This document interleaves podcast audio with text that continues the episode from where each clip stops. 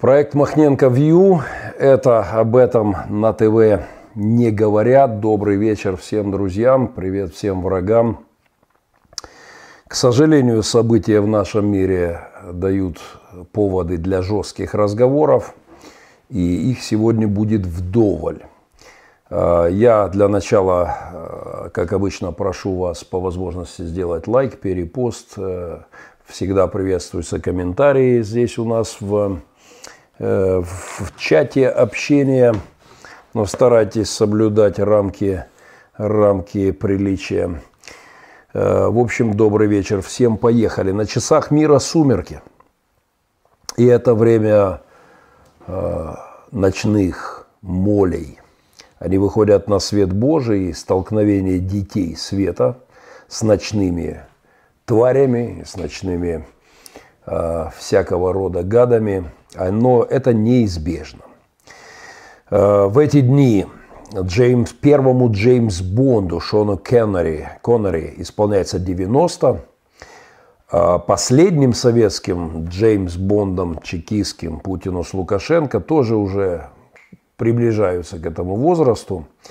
Им надо что-то решать, и похоже, что они все-таки выходят в открытую стадию своего узурпаторского бытия перестают морочить голову и вскрываются. Но вместе с узурпаторами вскрывается много всего интересного в христианской среде. Впрочем, обо всем по порядку. Еще раз добрый вечер. Это Махненко Вью. Это об этом на ТВ не говорят. Пристегните ремни безопасности. 20 секунд и мы взлетаем.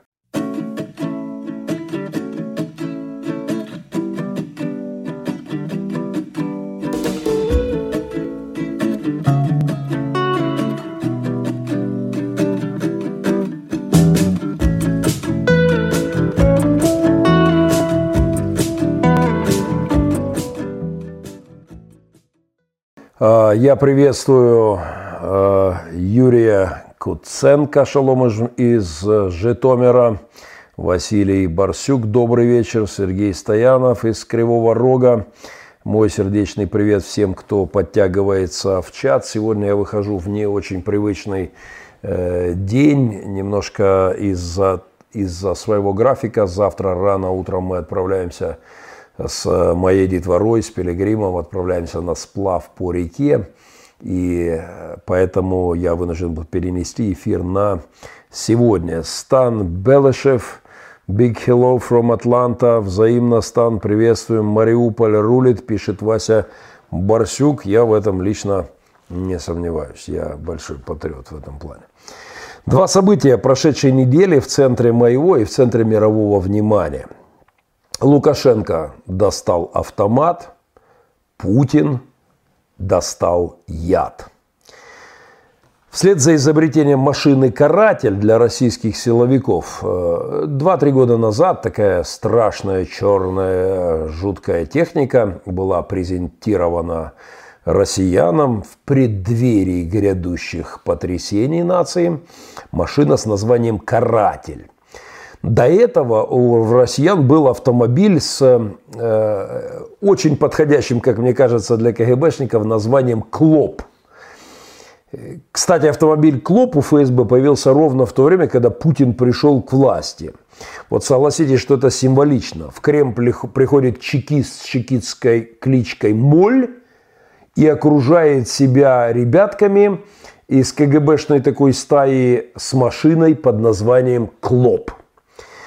Но еще одна новость на этой неделе от Рособоронпрома привлекла мое внимание. Э, но об этом чуть позже. Вот, знаете, видимо, кто-то подсказал чекистским клопам, что с точки зрения пиара машинка «Клоп» звучит так себе, потому что это вызывает инстинктивное народное желание наступить башмачком, зажать нос, потому что этот клоп КГБшный точно вонючий, и услышать вот этот приятный звук «клац», так что отказались чекисты от машины с названием «Клоп» в России и перешли на куда более, как им кажется, устрашающее название машины «Каратель». Но еще более меня заинтересовало на этой неделе это изобретение, которое презентировала Рособоронпром, презентировала стреляющий щит для ОМОНовцев. Э, ну, стреляет якобы не боевыми, там, резиновыми, шумосветовыми гранатами, но щит, который стреляет. Это, конечно, новый уровень защиты от народа, диктаторов и узурпаторов всякого рода. Но я хочу предупредить, я абсолютно уверен, что в ближайшем будущем щита, даже стреляющего щита, будет недостаточно в России. Поэтому я предлагаю э, российским лидерам эту технологию стреляющего щита расширить. Это изобретение. Я бы предложил Путину создать стреляющий медный таз. Укрыться им, пусть он стреляет по периметру, и накрыть им весь Кремль такой вот, э, и может быть, даже поделиться с Лукашенко. Там в Минске, кстати, можно опробовать первое испытание этого ноу-хау стреляющего медного таза. Но должен предупредить, что всем этим Кулибиным, Ломоносовым, Николом Теслом, всем Архимедом доморощенным российским стоит помнить, что на мой день рождения в этом году американцы сделали мне особый подарок они, они изобрели и прямо под мой день рождения поставили на вооружение э, маленькую мини-ядерную боеголововочку. Ну, в случае белорусском мини-ядерную боеголосашечку. Вот такую особую маленькую бомбочку на свои некоторые подводные лодки в десятки, сотни раз э, меньше Хиросимы и Нагасаки – и из-за этого подняла, поднялся огромный шум, я об этом говорил, и политологи, аналитики говорили об этом, но немногие заметили это замечательное изобретение. Но я к чему? К тому, что где бы этот стреляющий медный таз э, не расположили кремлевские ребятки, как бы они им ни накрылись, эта проблема решается легким движением воли какого-нибудь Рейгана, или Тэтчер. Э, да, с таковыми сегодня дефицит, но при крайней необходимости, я думаю, даже воли Трампа и его окружения будет достаточно. Так вот, вернувшись к путинским клопам, э, этим технологиям подавления людей э, и кремлевским молям. Все моли, чешуекрылые, разделяются на две категории. На ночных, ведущих сумеречный образ жизни – сумерки и на дневных, в открытую, среди бела дня поедающих все вокруг, включая наши там, шмотки в шкафах. Вообще-то интересно, что слово «моль» происходит от, э, происходит от праславянского древнего корня, э, которое от слова «молоть» происходит. То есть этимология путинской клички в КГБ – дробящее, повреждающее насекомое. Вот э, именно это означает моль. В том, что Путин вредит не только России, э, что безусловно и во-первых, но вредит и всему миру, у меня нет никаких сомнений. Но заметьте, моль – это дробящее. И я россиянам бы рекомендовал иметь в виду, что с каждым днем, пока эти кремлевские чешуекрылые у вас там у власти, они все более перерабатывают Россию будущего, Россию ваших детей, Россию ваших внуков, перерабатывают эти моли в куски. А прямо сегодня их режим не укрепляет единство федерации, как им кажется, там, авантюрой в Украине или в Беларуси сейчас – это они не прибавляют империю, они дробят ее, они уничтожают остатки единства и братства народов.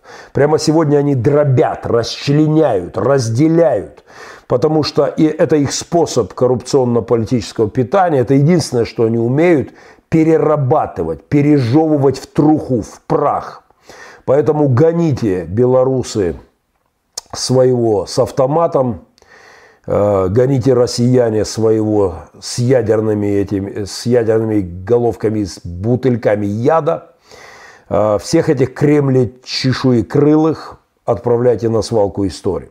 Кстати, в английском слове «моль» ну, как такового его нет. У них ближайший аналог мод. Мод звучит так, мод.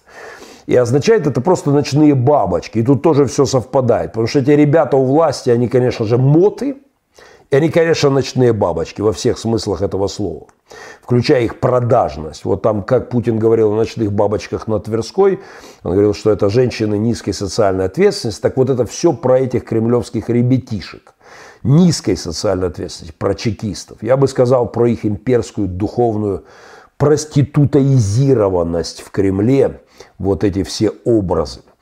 Так вот, мой тезис, что Путину нужно последовать примеру Лукашенко, перейти из разряда ночных бабочек, таких сумрачных молей, в разряд дневных. Надо открыто, совершенно в открытую э, фальсифицировать, потом ну, взять, если не автомат, как Лукашенко на прошлой неделе, то прям вот взять эту баночку с этим новичком, которым сейчас опять траванули, судя по всему, Навального, и поставить на стол. Вот просто предлагаю. Батька этот ваш э, проклятый негодяй спустился э, с калашом вышел, да, вот Путину надо собрать мировую пресс-конференцию, мировых СМИ, и из чемоданчика достать и поставить на стол все-таки банку с ядом. И сказали, травили, травим и будем травить всех, кто против нас поп... Ну, вскрыться, да.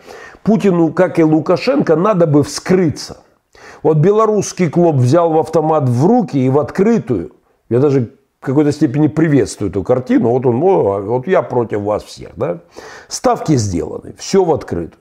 Это вам не тайно выдающий, выдаваемый пистолет убийцам оппозиционеров Беларуси в 99-м, о котором сейчас рассказывает бежавший этот Собровец, дает показания там где-то по миру. Нет, в открытую, вот автомат, вот народ, все, я тут буду, будем мочить.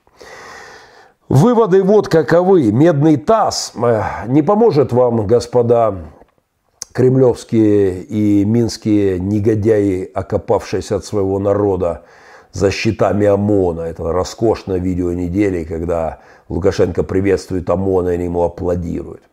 ОМОН может аплодировать какое-то время. Вы можете его подкармливать некоторое время. Но вы уже ничего не сделаете и не вернете любовь страны и народа. Можете ее насиловать, это правда. У вас есть какой-то очень ограниченный, хотя вам так не кажется, ресурс. Но э, никакие щиты стреляющие вас не помогут. И даже если медным тазом накроетесь и в Минске, стреляющим по периметру медным тазом и в Минске, и в Кремле, это тоже не решение вашей проблемы. Вообще главное везение узурпаторов, вот этих молей ночных и дневных на постсоветском пространстве, это невероятное терпение народа. Вот помните, Сталин в мае 45-го поднял пост за э, терпеливый русский народ. Э, вот этот народ у нас наш особый, нас ведь выводили долго, планомерно, много пятилеток селекционировали, кастрировали наиболее смелых, уничтожали все сопротивляющееся, выкашивали все вообще думающее, э, имеющее позицию, ну и, конечно, разоружили этот народ первым делом еще в 17-м, да, первыми указами советской власти, чтобы никто и ничто не могло сопротивляться клопам, карателям, стреляющим щитам и медным тазам. Терпение людей постсоветского союза – это действительно удивительная категория. Но факт в том, что и оно не бесконечно. Этот ресурс исчерпан. Мы видим это и в Украине, и в Грузии, и в Хабаровске, и в Астрахани, и в Башкирии, и в Белоруссии терпение заканчивается. Народ, которого считали терпилой, просыпается. В моем классе был одноклассник. Здоровый такой сельский парень. Звали его очень подходящий, Савелий. Он был на две головы выше нас. У него была большая проблема. Он был тихий, спокойный, такой мешковатый хлопчик. И вот один из забияк в моем классе начал стебаться над ним, издеваться, поддергивать его, подкалывать и начал оскорблять. Долго терпел Савелий. Очень долго терпел Савелий. Чрезвычайно было его терпение. Но в один день закончилось и оно. И тот день запомнил мой класс хорошо. 20 секунд, и мы вернемся. А, у нас очень неприятные разговоры.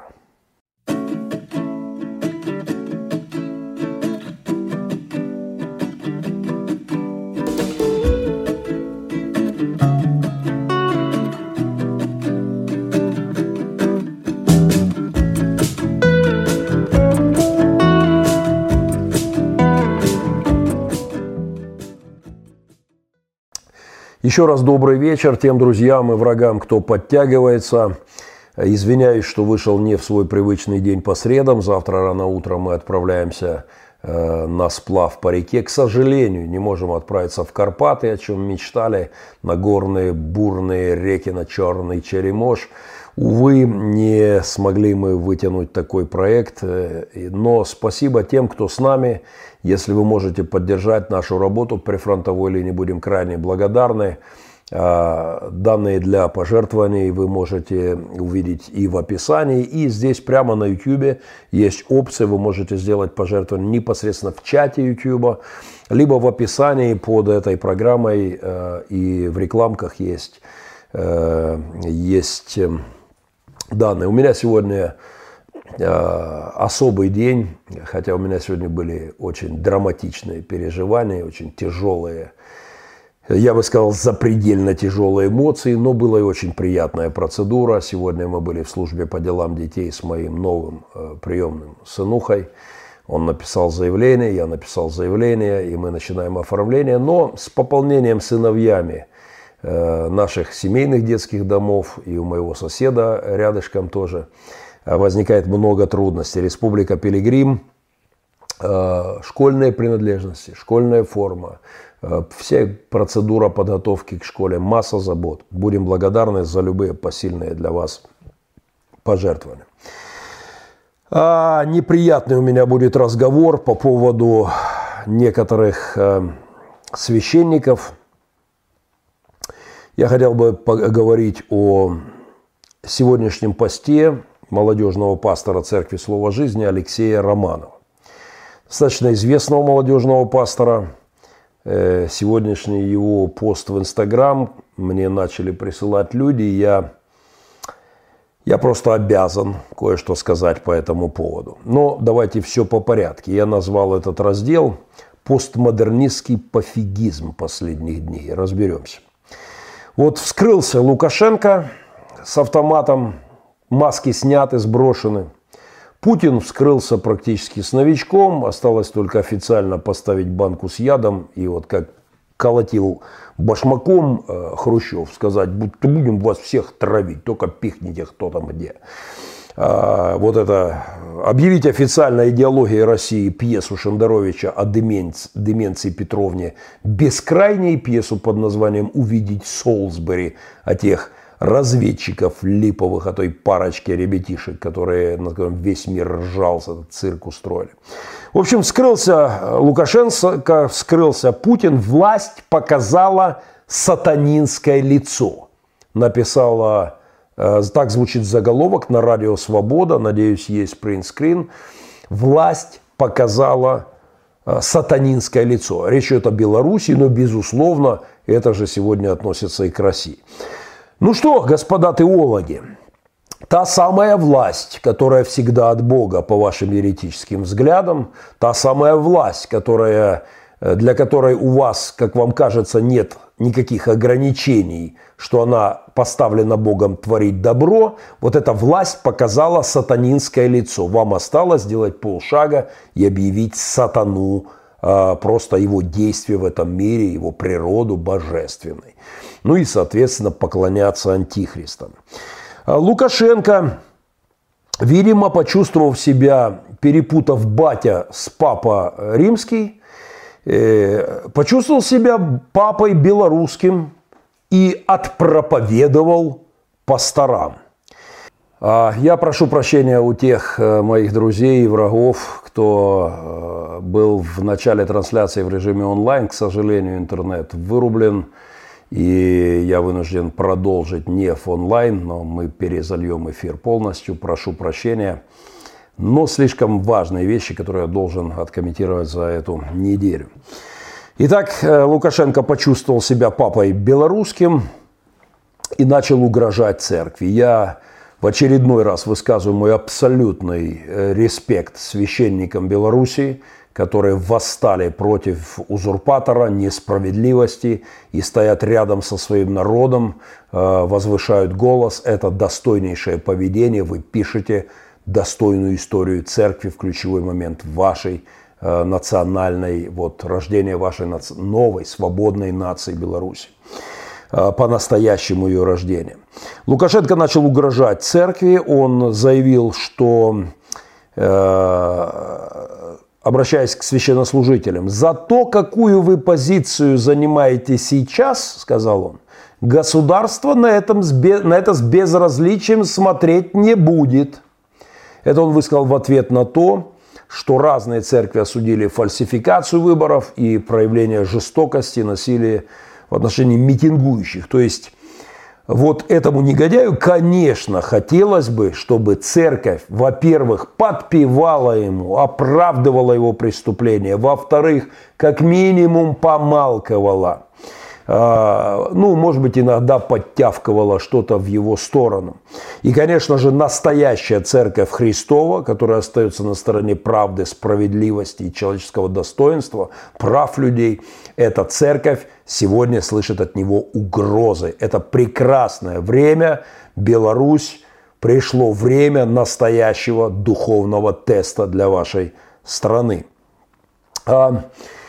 Ну, в общем-то, как я говорил, вскрылся Путин, вскрылся Лукашенко с автоматом, Путин с ядом, и вскрылась атака на церковь уже совершенно, скажем так, э, впрямую. Три варианта есть у церкви. Это прислуживать узурпаторам и подпевать хвалу. Вариант противостоять им, жестко, внятно противостоять.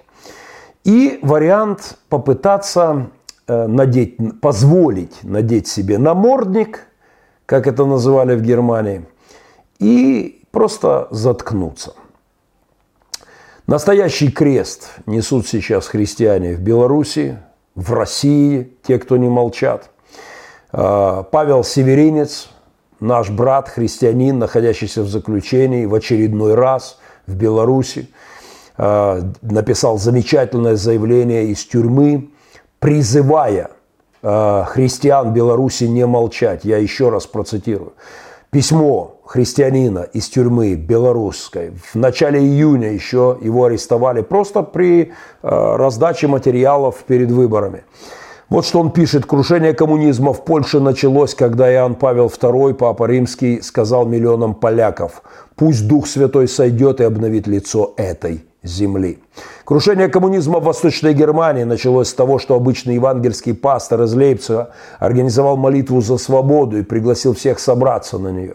Еженедельные митинги превратились в массовые демонстрации. Через несколько недель режим рухнул вместе с Берлинской стеной.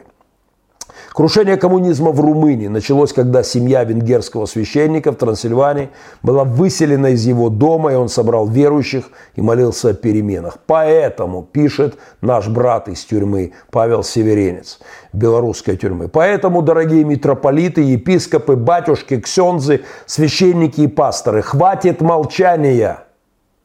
Белорусский народ хочет услышать ваше слово. Божье слово. Если сейчас вы замолчите, камни будут кричать, говорится в этом замечательном тексте. А, Лукашенко угрожает надеть намордник церкви. Путин пытается надевать намордник церкви.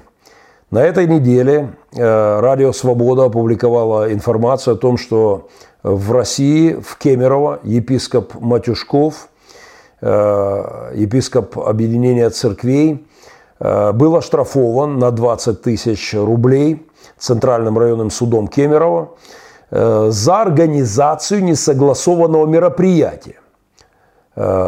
Сам епископ Матюшков, Андрей Матюшков, написал об этом в своем фейсбуке, где ранее опубликовал призыв выйти 15 августа на акцию солидарности с протестом в Хабаровске. Итак, Священник приглашает жителей своего города, э, не абы какого э, города, Кемеру, выйти на акцию протеста э, и поддержать Хабаровск. Тут же на него как на пастора пытаются надеть ошейник, надеть намордник. Я горжусь епископом, который идет в суды, делает свои заявления в судах. Две недели назад пастор этой церкви опубликовал видеообращение, где он рассказал о событиях в Хабаровске в своих, соц... в своих соцсетях и пообещал пойти кормить голубей в Кемерово. 15 августа и добавил, что в древние времена людей без гражданской позиции называли идиотами. За призывы на несанкционированные мероприятия его оштрафовали. На видео, записанном после суда, пастор назвал доказательства по делу сфабрикованными. Вот цитата пастора Андрея. «Я призвал вас выходить гулять, проявлять солидарную позицию с Хабаровском, проявлять солидарную позицию вообще с любым человеком, с которым поступают несправедливо. Потому что это наша христианская позиция. Заступаться за сироту, за вдову, пояснил Матюшков. По сути, я проповедовал Евангелие. И это проповедь Евангелия. Вступаться за справедливость, стоять против тех, кто узурпирует власть. Это проповедь Евангелия в 21 веке.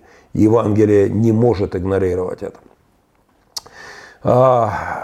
И вот в это время, друзья, вот в это время, когда намордники пытаются надеть на церковь, один из московских авторитетных служителей, а, молодежный пастор Церкви Слова Жизни в Москве, Романов Алексей,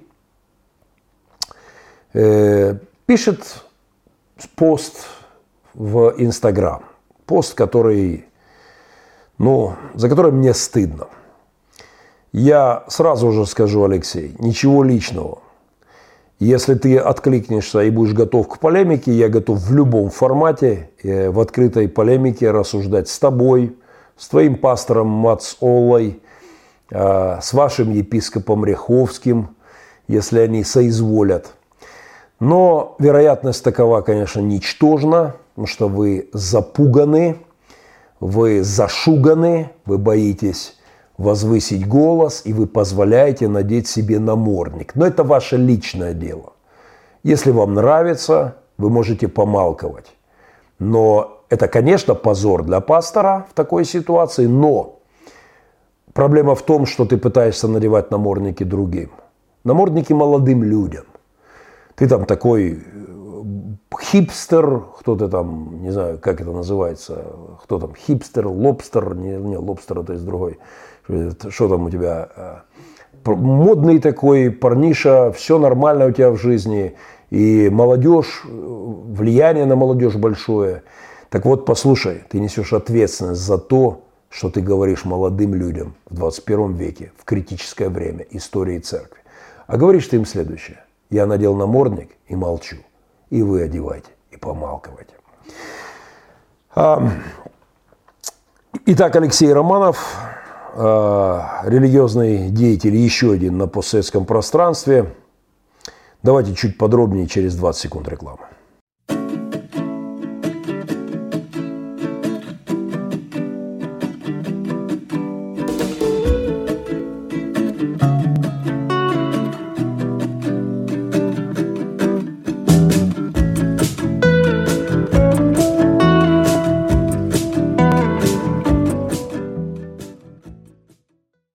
Спасибо всем, кто замечает наши социальные рекламки и откликается, и как-то поддерживает нашу работу. Сегодня в наших семейных детских домах и в Республике Белерим хватает нужд, и в других наших социальных проектах будем крайне благодарны вам за любую посильную поддержку. Э, у нас тут как-то пошли новые приемные дети, и в наших семейных домах нужно много чего достраивать, доделывать, покупать какую-то мебель дополнительную подготовка к школе, поэтому огромное спасибо всем, кто сможет помочь. Итак, Алексей Романов, пастор Московской Слово Жизни. Я не буду сегодня слишком детально. Если Алексей пожелает, я готов буду к продолжительному разговору, но э, московский пастор, очень популярный среди молодежи, бегун – я уже этим не могу похвастаться, бегать уже не могу. На велосипеде, конечно, есть мне чем похвалиться. Хипстер, я уже слабо понимаю, что это. э, писатель. Э, я, честно говоря, не соображу. Ну, проехали. Так вот, вот, да, ну, в посты в Инстаграме, наверное, какие-то книги есть у Алексея, я искренне за это рад. Но вот сегодня он написал следующее. «Я аполитичен». Да-да, вы правильно прочли. Полностью аполитичен. Не призываю вас голосовать или не голосовать, выходить на митинг или нет. Я пастор. Вот уже этим заявлением в критическое время твоей истории, когда травят оппозицию, когда ваш псевдопрезидент захватил власть и узурпировал ее, когда оппозиция в стране уничтожается, давно нет никаких выборов, бешеные фальсификации, когда на днях отравили лидера оппозиции боевым веществом в очередной раз. А, и в это время ты говоришь, я как бы аполитичен, я не то не все, я пастор. Ты уже позоришь титул пастора. И это серьезная претензия, Алексей. Не хочу, чтобы меня оценивали или судили по стране, в которой я живу, потому что я христианин. Это мы тоже слышали не раз. Отрыв от национальности как признак христианства. Мы любим все народы, мы, мы, мы такие дети мира.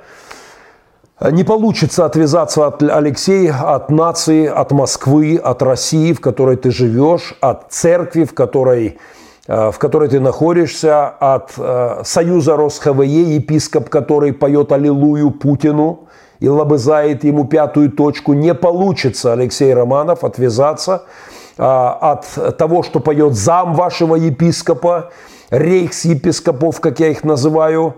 Не получится, Алексей. Не получилось при Гитлере у епископах, у епископов, и у вас не получится. Не, про, не, не, не, не, не пройдет ситуация, чтобы между струйками. Пастор – это человек, который проповедует Евангелие абсолютно разным людям. У меня много друзей в разных странах, у меня тоже. По мере возможности и понимания я формирую для себя точку зрения касательно политики в разных странах, но никогда не озвучиваю ее. Привет маргинальному сектанству в голове молодежного лидера постмодернистской эпохи э, в наморднике, одетом властью. И привет, пастор Алексей, э, но я вынужден защищать церковь от того, чтобы этот намордник ты не мог одевать на молодежь, по крайней мере, без сопротивления части молодежи. Я не хочу быть привлеченным или даже не привлеченным к разного рода лозунгам и девизам. Ты уже привлечен вот этим заявлением, ты становишься в позорный ряд и, и, и тех посрединов, тех их там нетов, которые парят где тем отцов Федоров, которые парят, проповедуют там орлам и птичкам, как я говорил в последнем своем эфире, склоняют их к лютеранству в 12 стульях. Ты уже привлечен твоим позорным молчанием с 12 года.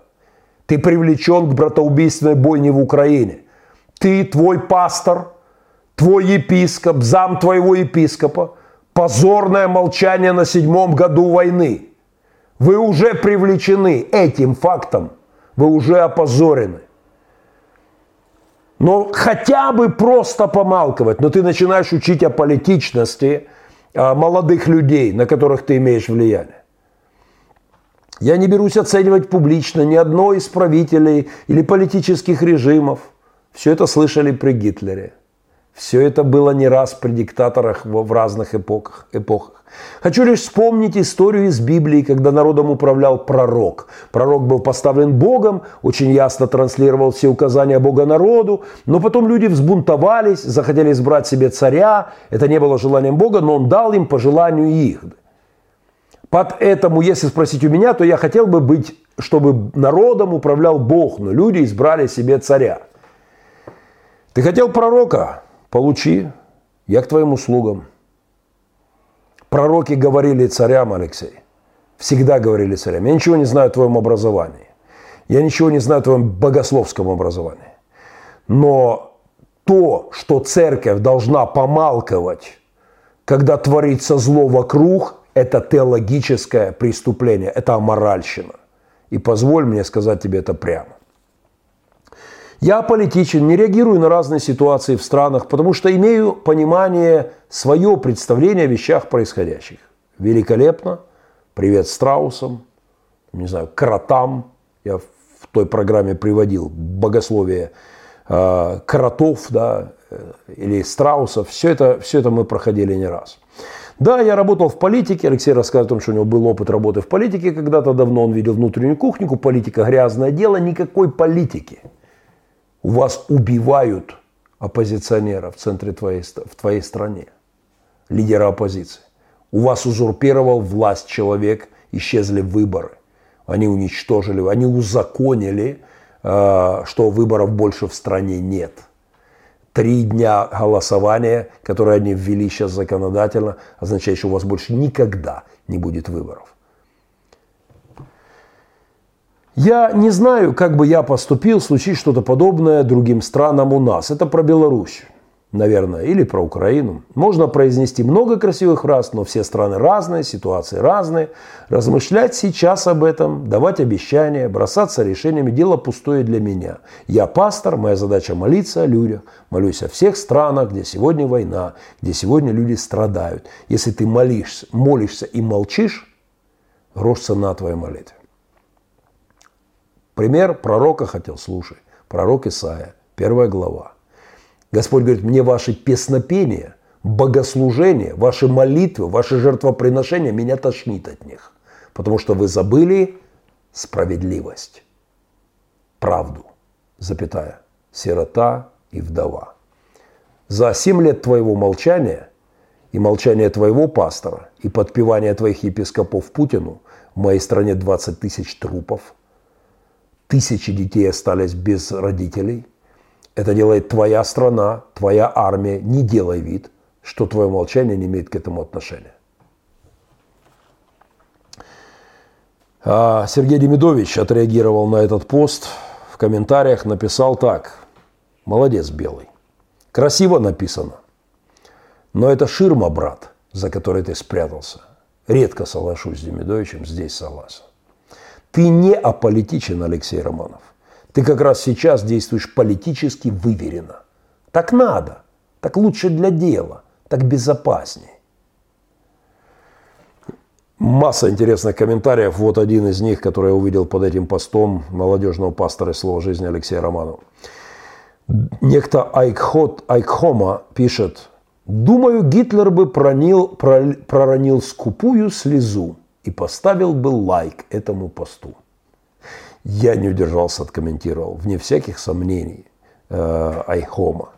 Мечта любого узурпатора – молчащая церковь в наморднике. Впрочем, намордник ей позволено снимать по праздникам и, и давать такой церкви возможность подтявкивать узурпаторам что-нибудь, подвывать где-нибудь на каких-нибудь официальных мероприятиях, но только исключительно и абсолютно в унисон с негодяями при власти. А, кто-то из Белоруссии написал, отлично сказано, Лукашенко такие пастора нужны, а то пасторов с другой позиции приходится сажать, штрафовать и здания отбирать, а это ж лишняя забота.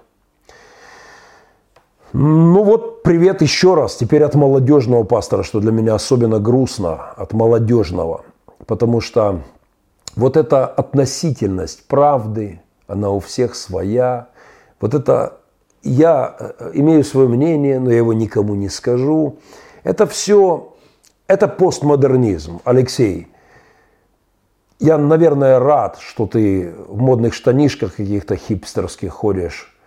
Очень рад, там, что ты марафоны бегаешь и, и даже похудел на 25. Тут я вообще снимаю шляпу. Я только стал на этот путь намерен э, решительно двигаться вперед, но ты молодец. Но, Алексей, куда более важно для пастора молодежного, чем хипстерские штанишки, бородки, прички, причи и рубашечки и селфи в инстаграмчике. Куда более важно для пастора говорить правду. Это твоя главная обязанность. Из у священника ищет ведение. Но ты, ты промялся под постмодернизм – это классика. Уже нет правды и неправды, справедливости и несправедливости. Я прочитал это под твоим, э, много раз тоже под твоим этим постом. Правда у каждого своя, а истина во Христе. Вся эта ахинея сектантская, маргинальная чушь, бредятина какая-то псевдобогословская. От нее тошнит меня, особенно седьмой год войны в Украине. Приказ о наморднике церкви. И то, что ты делаешь, когда-то мечтал сделать Гитлер. Конечно же, это мечтает и делает Путин. Конечно, это мечтает делать Лукашенко. Надеть намордник церкви. Через 20 секунд об этом чуть подробнее. Это проект Махненко Вью. Это об этом на ТВ не говорят. Я приветствую моих друзей. К сожалению, у нас эфир не получился в режиме онлайн, вырубился интернет. А, спасибо тем, кто замечает нашу социальную рекламу и пытается поддерживать нашу работу. Сегодня у меня неприятная обязанность опять обличать, на этот раз молодежного пастора из Москвы Алексея Романова, который э, опубликовал совершенно омерзительный пост в ключевое время для Беларуси, для России приходит ключевое время – и, и вот э, совершенно э, гадкую вещь опубликовал этот пастор о своей нейтральности, о политичности и, и, и о, то, о своей обязанности пастора стоять вне оценки над событиями в стране. Я хочу напомнить, что все это мы проходили много раз в истории, но один из самых важных примеров из фашистской Германии, из трагической истории немецкой церкви. 4 января 1934 год рейхс-епископ э, э, Мюллер издал указ, известный как «Приказ о наморднике». Приказ о восстановлении порядка в Евангельской церкви.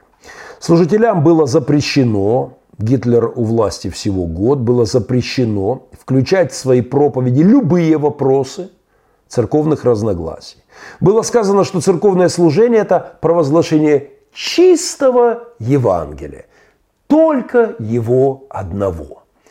Итак, 1934 год Гитлер приказывает через своих епископов церквям заткнуться и не оценивать ситуацию в стране и то, что творят злодеи. Вы, москвичи, некоторые белорусы и некоторые сакрамичане, вы повторяете ровно это. Рейхс-епископ перед пасторами, которые услышали от своих епископов, возник вопрос, в чем заключается чистое Евангелие? Мог ли пастор быть верным своему стаду, просто проповедуя Христа его распятие? Или есть какое-то практическое применение, которое надо, вот, Евангелие в жизни верующих?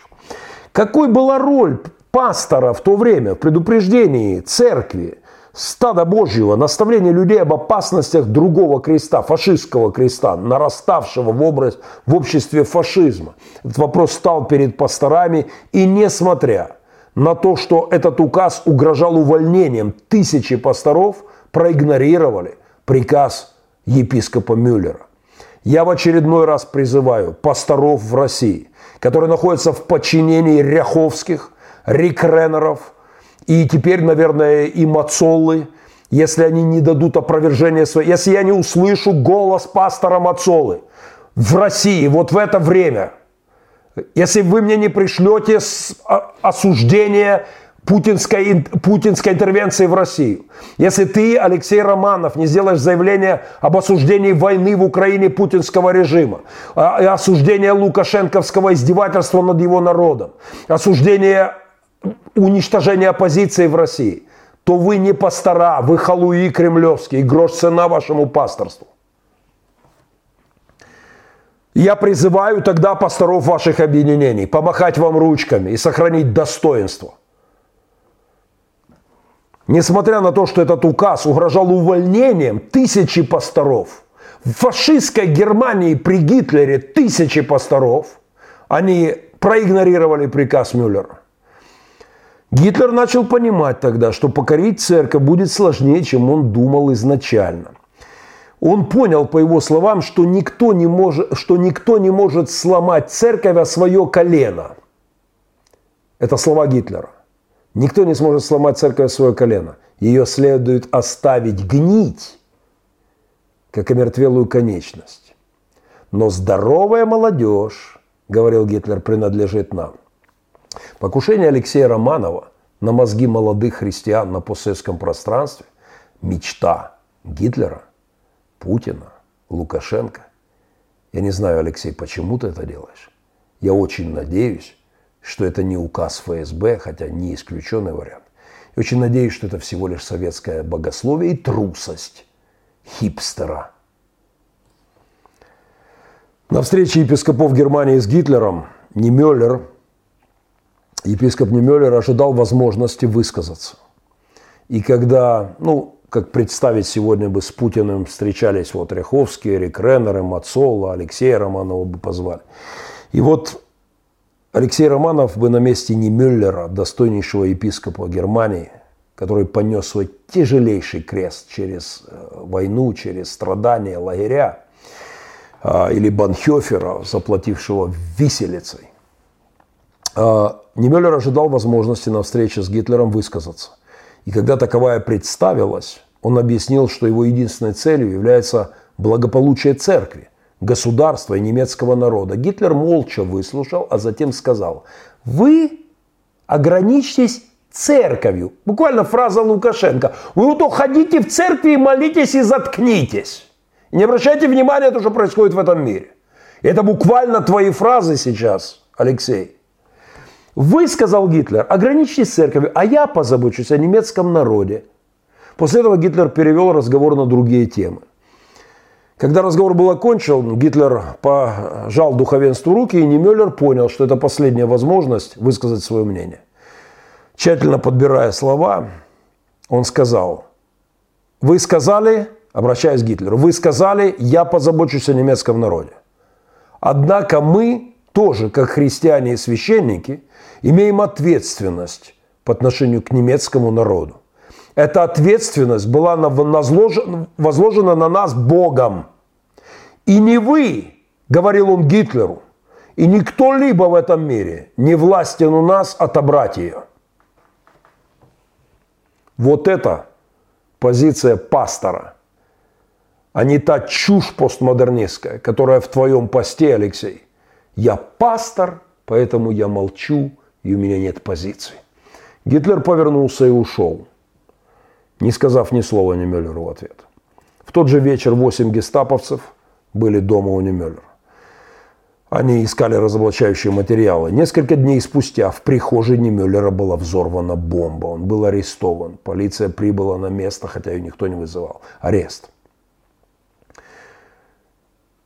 Немеллер в своих воспоминаниях говорил о том, что ему было легче выдержать угрозы гитлеровского режима, чем ту критику, которой он подвергся со стороны своих коллег, христиан, священников, за, за свою позицию против Гитлера. Все повторяется. Знаешь, мне, Алексей, мне намного проще в Широкино под обстрелы попадать, чем слушать ту ахинею, которую вы несете что пастор не должен, должен воздерживаться от оценок текущих событий и, и в прострации уходить, штанишками заниматься и бородками, и здоровым образом жизни, при всем моем к нему почтении. В биографии Немеллера под названием «Пастор Немеллер» Дитмар Шмидт говорит, что Немеллер оказался объектом почти всеобщего порицания со стороны своих же сторонников. Я знаю, о чем идет речь я получаю сотни-сотни проклятий в день. От христиан, Алексей, от христиан. И уверен, получу после этой программы от христиан из слова жизни, многих моих друзей, твоих друзей, получу много грубых и жестких слов. Я потерплю. Ради правды я потерплю. В конце концов, не мной сказано блаженные гонимые за правду. Его коллеги Коллеги Немеллера, христиане, обвиняли его в провале конференции из-за этих слов Гитлеру. Они предсказывали, что вместо того, чтобы сместить с должности ерехсиепископа Мюллера, Гитлер только укрепит его теперь. Один пастор вообще попытался изгнать Немеллера, сказав, я вижу среди нас пастора Немеллера, не думаю, что у нас есть общие темы для обсуждения.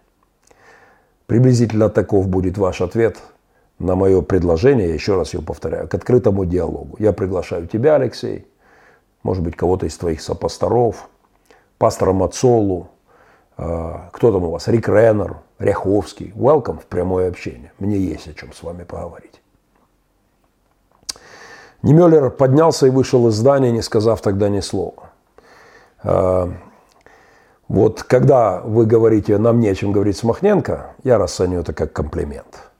Все это уже было не раз в истории. Уход двух тысяч пасторов от Немеллера, э, от Немеллера а, ушли пастора после его конфликта с Гитлером. Несколько дней спустя 2000 пасторов вышли из состава чрезвычайной лиги пасторов. Ну ты перегнул, Немеллер, ты перегнул.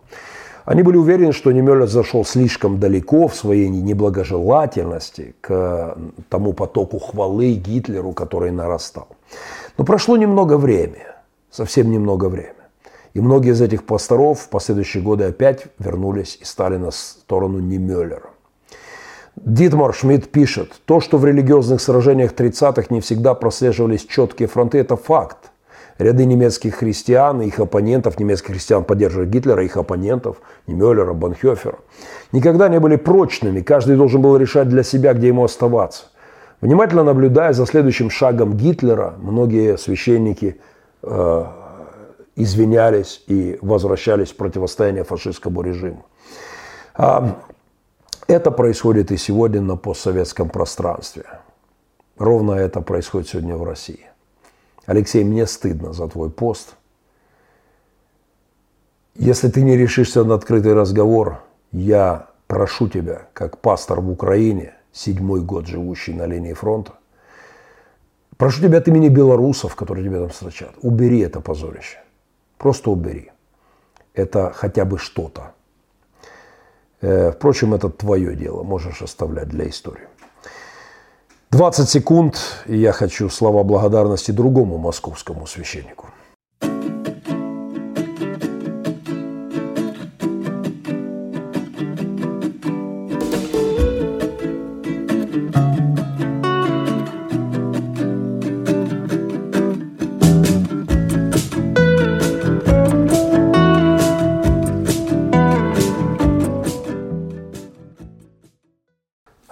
Спасибо всем, кто поддерживает нашу работу. У меня сегодня непростой эфир, и, увы, не в режиме онлайн. Непростой денек у меня сегодня. Еще один приемный сын. И очень сложная история с одним из пацанов моих сегодня. Также очень такой для меня непростые будни. Я, честно говоря, мне тяжело было собрать себя для сегодняшнего эфира. К тому же завтра рано утром, я надеюсь, что хоть там я чуть-чуть развеюсь. Завтра рано утром мы отправляемся на водный поход. Увы, не в Карпаты, не нашли мы финансов достаточно для реализации этого крупного, большого дела. Но хотя бы здесь поблизости проведем на реке несколько суток с моей детворой, с пилигримцами и приемные семьи. А, Юрий Кириллович Сипко, а, баптистский епископ, 12 лет руководивший, насколько я помню, Союзом баптистов, э, поздравил украинцев, москвич, поздравил украинцев с Днем независимости. Этот текст произвел такой отзыв, такой резонанс в интернете, что я хотел бы его зачитать. Юрий Кириллович, позвольте, без авторских прав, я знаю, не запатентовано, московский священник, русский священник в вышиванке в День независимости Украины на седьмом году войны сделал следующую публикацию. Украина, поздравляю, ваша независимость есть Божий дар – и результат молитв многих поколений христиан. Независимость вашей страны – результат многовековой борьбы. Ваша независимость есть потрясающий пример обретения свободы. Свободы и от нас, от россиян в том числе. Это значит, вы уже зрелый народ и зрелое государство. Простите нас и покройте любовью агрессивную незрелость нашу. Россияне благословляют вас, прекрасный народ прекрасной страны Украины. Россияне учатся у вас, радуются с вами, с вами страдают, плачут, верят и надеются. Желаю счастья вам личного, семейного, народного. Пусть смолкнут орудия, умрут танки и пушки, исчезнет злоба и сгинет ложь и вражда. Да здравствует вера и надежда. Пусть расцветает мир и любовь, независимость от греха – дает Иисус Христос. Счастье вам, благословенный народ, благословенной Украины. Юрий Кириллович, после моих переживаний о молодежных пасторах, которые я выше поведения комментировал, я хочу отдельно сказать вам от всего украинского народа. Уверен, что-то так подобное когда-нибудь вы, и уже сегодня я вижу, вы публикуете о Беларуси. Спасибо вам от всех тех, для кого свобода не пустое слово, и от тех, кто верит, что Бог и вера во Христа – это не пребывание в астрале. Это не просто отрыв от реальности в какую-то асоциальность, аполитичность, а по факту аморальность. Огромное спасибо в очередной раз. Мой респект, мой низкий поклон, мое рукопожатие от тысяч людей, которые откомментировали, поставили лайки. Недалеко не только в ваших страничках, на моих только огромное количество вам слов благодарности. Все это вам передаю. 20 секунд и последняя тема.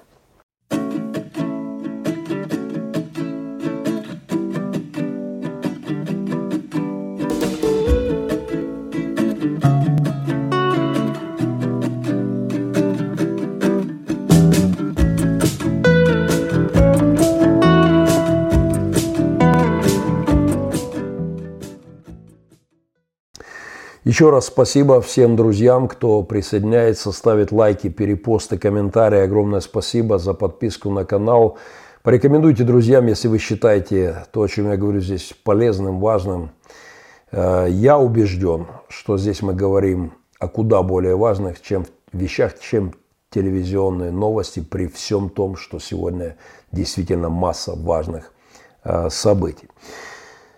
Я Давно хотел ответить на это, но на прошедшей неделе я получил опять десятки писем, их, их наверное, тысячи пришло за это время. Э, за семилетний вопрос, семь лет, практически седьмой год длится моя жесткая полемика с пастором Александром Шевченко из Сакрамента. И вот вопрос, который приблизительно звучит так. Зачем, зачем Геннадий Махненко пиарится на Шевченко? Поскольку на, опять я получил множество подобных э, я все-таки, знаете, вот, ну, вот в послании апостола Павла есть одна странная глава. Он говорит, ну, буду хвалиться. Позвольте внести некую ясность э, по данному вопросу. Э, я, я просто на днях хотел, э, мне надо было сделать такой, отправить э, одной церкви список фильмов, которые снят обо мне, моих сыновьях, нашем служении, церкви добрых перемен, наших акциях. И меня попросили, пришлите максимально ссылок. Я э, открыл и, и понял, что, что для меня невероятно сложно – просто перечислить название фильмов, снятых о нас, ток-шоу, снятых о нас, национальных телеканалов, международных телеканалов. Я все-таки это сделаю. Э, не один раз на центральных телеканалах моей страны э, мы участвовали в самых журналистские расследования, э, ток-шоу с миллионами просмотров. Вот не так давно журналисты сняли коротенький э, ролик, буквально недавно я просто, он попался мне под руку, 2,5 миллиона просмотров только на нем. А, какие-то журналисты публикуют материалы, снимают о нас фильмы, ток-шоу с э, Малаховыми, с Ройзманами, с Дмитрием Нагиевыми. Я весь этот список опубликую прямо в описаниях, вот длиннючий, какой я нашел, какой я на скорую руку насобирал. Вы можете смотреть на э, всевозможные сотни интервью, выступлений в моей жизни на центральных телеканалах стран, Э, Fox News и гонялись за нами, CNN рассказывала о нас, Радио Свобода с такими комплиментами рассыпалась в мой адрес, TED, э, TEDx э, площадки для спикеров и так далее. Я просто перечислю список фильмов, снятых о нашей работе, и получивших награды. Макаренко из Мариуполя – Гвардия Геннадия Махненко. Эти фильмы получили, получали награды на кинофестивалях. Их снимали не мы, а себе. Это не программка «Угол», в которой я сижу и кого-то интервьюирую, и поэтому мой фейс узнают. Это телеканалы, национальные, международные телеканалы, которые снимали о нас – Э, «Бриллиант из подвала», «Отец сирот», «Раша Today». Это первый в истории российского постсоветского телевидения, когда телевидение сняло фильм э, о протестантском пасторе. «Раша Today», «Не к ночи будь помянута» прислалась телевизионную группу и сняла фильм обо мне и моем служении, э, естественно, до войны. А, затем отправила со мной съемочную группу и сняла еще один фильм. И этот фильм, как и первый, получил награды на кинофестивалях, герой нашего времени и прочее, и прочее, и прочее. А, э, фильмы, фильм «Однажды в Африке», «Russia Today», фильмы о нашей велокругосветке сняты. Э, я уже просто пытался целые сериалы. Украина более тысячи километров мечте, ура, больше, чем мечта, сердце километра. Это отдельные фильмы, снятые о нашей работе. А, фильмы, переведенные на английский язык, переведенные на испанский язык, на польский язык. Э, все это, все это часть, э, часть, малая часть того. Вы действительно всерьез считаете, что я вступаю в полемику с э, пастором из Сакрамента, чтобы попиариться? Вы действительно думаете, что я пытаюсь набрать просмотров и лайков за счет Саши Шевченко? Давайте я, ну вот, ну один, один э, аргумент, да. Вот, вот фильмы на испанском, фильмы на финском, фильмы на польском. Э, давайте я все-таки скажу, что если мы говорим о пиаре и Александре Шевченко, то как раз можно сказать кое-что о нем. Алекс и его уродливое, аморальное пасторство как раз и есть пиар в чистом виде, практически без примесей. Мальчик с видеокамерой, который в огромной церкви, где его приняли, как беженца, как иммигранта. Поддержали, поддержали очень здорово Сашу Шевченко в церкви пастора, э, в церкви Вифания в э, Сакраменто. Потом он, кстати, кинул эту церковь, просто увел оттуда людей в свое светлое, неконсервативное, как тогда казалось, будущее. Кстати, та церковь, с которой он увел людей, оказалась куда более прогрессивной по факту, чем то, что он создал. Так вот этому мальчику, которого звали никак, и был он никто, дали камеру, научили нажимать кнопку «РЕК». И вот что сделала влиятельная церковь, в которой его приняли в Сакраменто. Она дала ему возможность интервьюировать известных людей. Э, практически все люди, влиятельные со всего бывшего Советского Союза служители, э, действительно служители, которых знают, за которыми стоит имя, которым стоит та или иная э, история, служение, они приезжали и Алексу давали возможность заманить их в его угол. Я тоже там бывал, кстати, и пару программ снял, целых две программы снял тогда Александр э, с моим участием. И вот так потихонечку э, он начал мелькать в кадре с богословами, пасторами, видными христианскими служителями. И он так увлекся, Саша, что вместо того, чтобы пойти сесть за парту и получить хоть какое-то образование, хотя бы светское, я уж молчу там, духовное, богословское, некогда было. Он начал продавать кассетки, э, где он сидит в кадре с очень духовным и очень, казалось бы, образованным внешним видом. Дальше дело пошло хорошо, пошли хорошие деньги, Саша стал известным – а, личка его начала транслироваться, пошли крусейды. В общем, все пошло неплохо. Потом пастор Александр помахал ручкой пастору Бондаруку, той церкви, где его вырастили, отправился в самостоятельное плавание. Но кроме того, как увести паству из этой церкви, из других церквей Сакрамента, пастор Шевченко, судя по всему, ни на что не способен. Он вообще сначала уехал открывать церковь где-то там под Лос-Анджелесом куда-то, э, но дело не пошло, там некому, там не, нет церквей, из которых можно украсть паству, и Александр быстро сообразил и вернулся назад в Сакраменто, э, где можно легко основать церковь и приманить из твоей бывшей, где ты звездой стал, и из других церквей поднасобирать недовольного народу. В общем-то, вот так родилась церковь «Дом хлеба».